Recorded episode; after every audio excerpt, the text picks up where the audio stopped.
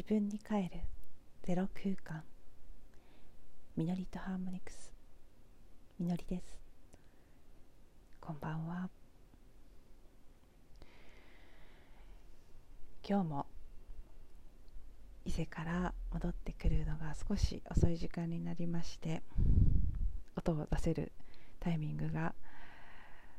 過ぎてしまっていたので朝鈴の音はなしでイヤホンマイクでこそこそ話モードで行かせていただきます。もう本当に深くて濃い伊勢での2日間でした。もしすでに昨日の音声聞いていただいていたらもう昨日も空気感エネルギー感でその一端が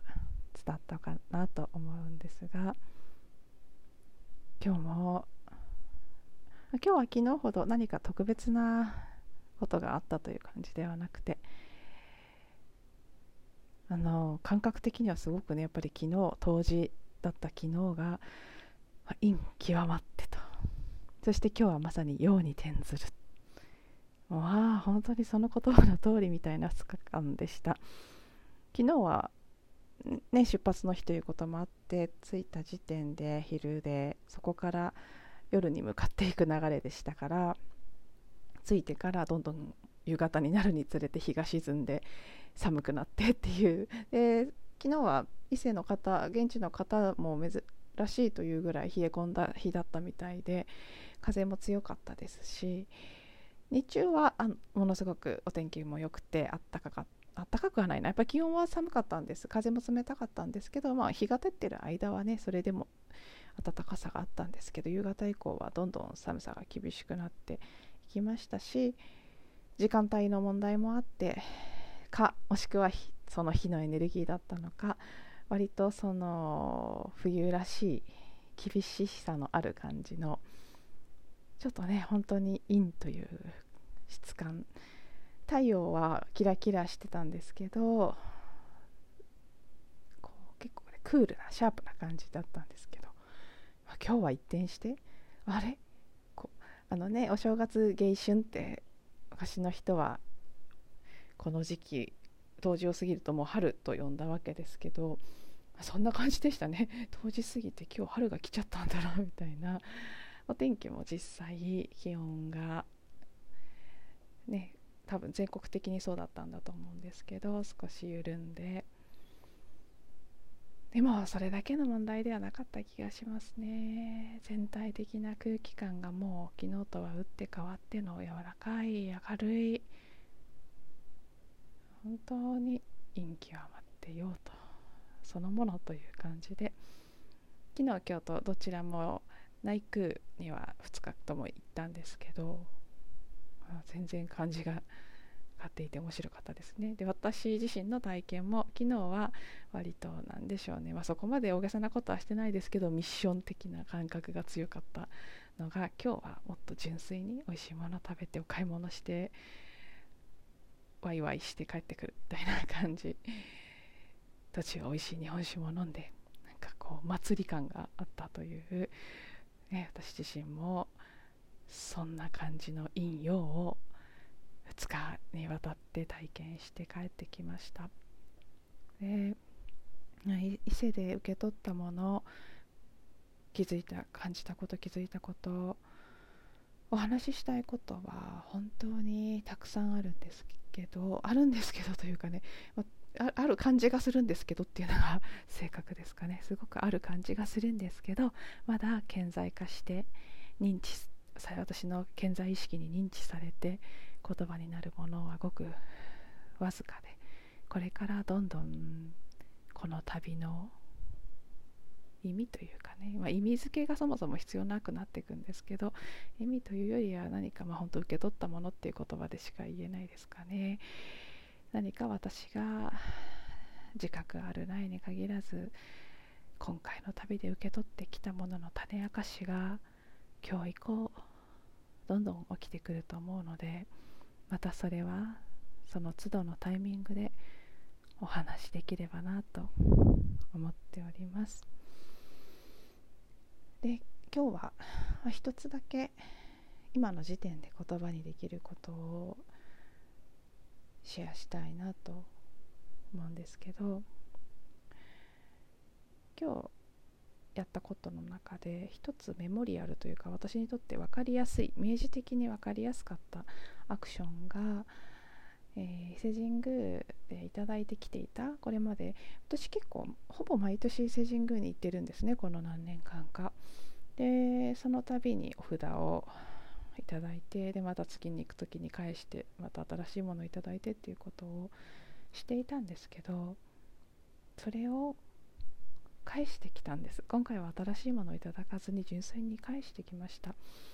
お札お守りだけじゃなくて神棚もお返ししてで簡単に言うとだからもう神棚をなくして神様お札とかは祀らないというね飾らないということにしたんですね。昨日やそれ以前の音声でもお伝えしていた通りうん、まあ、一つのね言葉で言うとその巫女的な自分っていうところからのまた新たなステージっていうのもあったんですけどこのお札とか神棚を返すっていうことに関してはそれだけじゃない。もう一つこう自分の中で大きな時代の流れ私個人のことだけじゃなくて全体の流れとしてやっぱりその神というのを、まあ、神と呼んでもいいし神っていうのはもう本当に もうま最も抽象的なことの具体化するためにわざわざつけた名前という感じだと思うので、まあ、宇宙とか根源のエネルギー創造主とか何と呼んでもいいんですけどなのでね宗教的な神様ではなくってもうそのエネルギー存在というか根本の根源の存在としての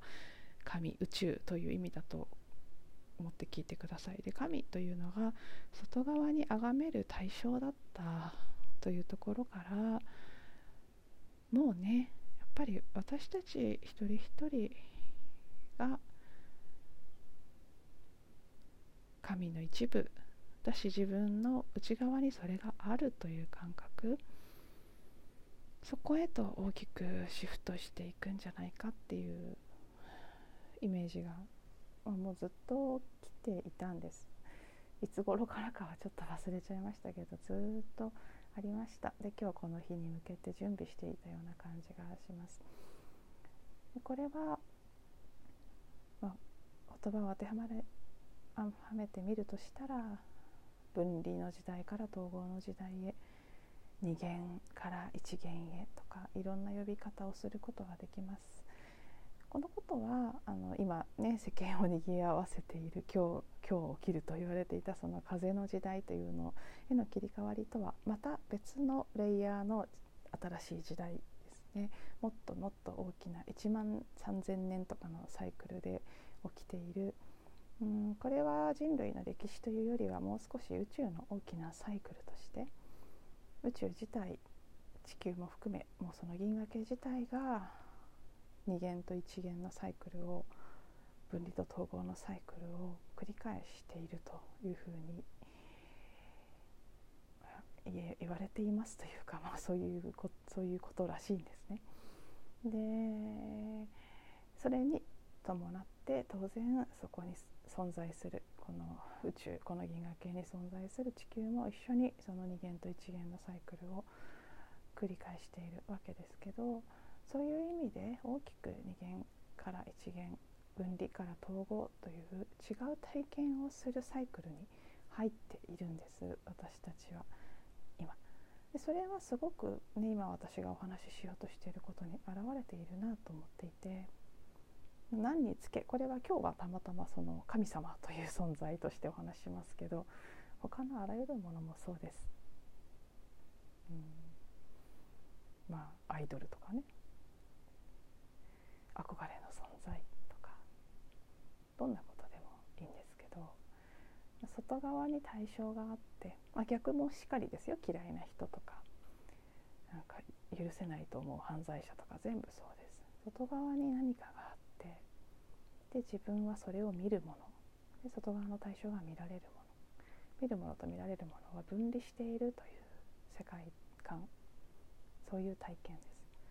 でその中で、まあ、分かりやすいので神様で話しますけど外側に神様という存在がいてでその人に認められるようなというかねこう罰が当たらないようなダメだと思われないような良い行いをしてで神様を敬ってこう尊んで信心深く過ごしていれば必ず神様が守ってくれて助けてくれてで、まあ、死後も含めていいことがあるっていうふうにするような感覚ですね。でそういう時代が本当にすごい長いスパンで続いていたんですけどもっと前のねその私はそれが1万3,000年前なのか何万年前なのかちょっとその細かいことは例のごとくわからないですけど大体なんとなくそんなぐらい1万3,000年ぐらいだっていうふうにそういうふうに言われてることが多いように思います。でそれぐらい前に戻るって一元のまたねその極二極二元の世界というのは極を持つということなので自分と対象だから神という無限のこう絶対的な存在と不完全なところもある。だからいいことしたりもするけど悪いことしたりもする。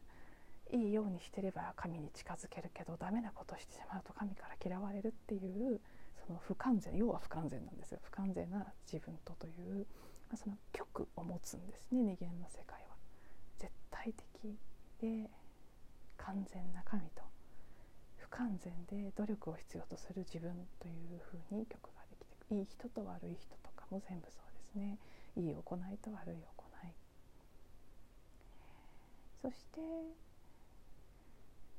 そうじゃなかった時代もあるんですその前には。でその時はおそらく神っていうのはもっとアニミズム的なものというかね全てのものに宿っている。で自分にも宿っている、まあ、あまり外側に崇める絶対的な対象みたいなねこう対極的なものとして分かりやすいですね神社の参拝とか前に神様がいて自分がそれに向き合っているみたいな感じではないもっとこう全てが一つだった時代というのもおそらくあって、まあ、私もは知らないですけどでもあったというふう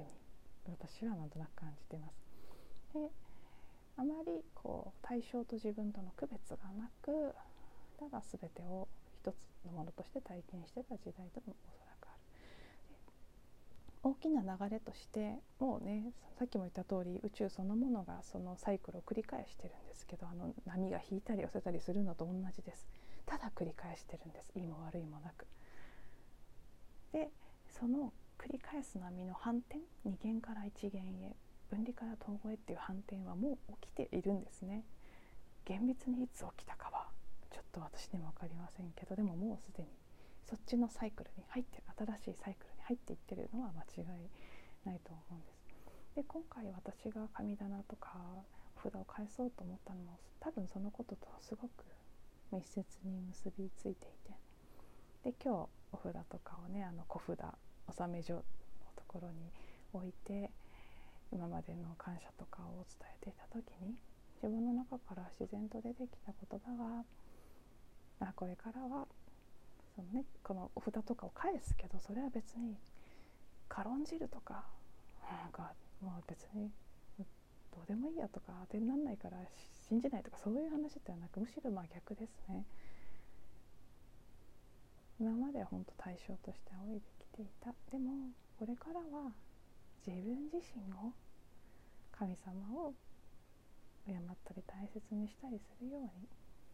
大切にしますっていう言葉が自然と出てきたんですよね。そしてそれこそが新しい時代のある意味その神様像というかでも新しい時代のとは言っても今までだって神社の神体って鏡だったんですよね。鏡に映るのは私なんですそれはすごく深い意味を持っているんだと思うんですけどで私たちはその二極の世界ね二元性を体験する時はなぜそれをするかって言ったら自分と対象を分けることによって見えるものがあるからなんですよね。とにかく私とは何かということを知りたいっていうのが全ての根源の願い原初の願いというかでそこからそれをするために全てのものが生まれたなのでこのこう素晴らしい神と人間の自分みたいな極の体験を作る時もそれを通して自分を知ろうとしている。でその分離の時代は個別にバラバラに切り離されているという体験を通していろんなことを知っていく。統合のサイクルに入った時は逆に全て一つだったっていう体験を通して分離のない体験。外側にすごい存在がいたり外側に絶対的な神がいたりするんじゃなくて自分の中にそれがあるっていうことに気づく体験を通して自分って何だったかを知っていく。結局やってることは一緒なんです。けど反対側の体験をする。それをしながらただ自分私とは何者なのかということをこれはあの個人の意識ではなくてね大元の私たちの集合の意識が私たちを生んだ存在の意識がそれを願っていてでそうするためにしたり統合したり分離したり統合したりしながらいろいろ気づいていっている。で統合のサイクルに入った時っていうのはそう外側と内側は常に一緒なので、まあ、分離の時代は本当は一緒なんですけど分離の時代はそれをわざと違い違う風に感じるように設定されてるので内と外はつながりにくいっていう体験をするんですねだから思ったことがそのまま目の前の人が、ね、私がスイカスイカって思ってたら目の前の人がスイカを持ってくるとかいう体験は基本的に起きにくく設定されてるんですけど統合の時代ではそれが起きやすくなっていく。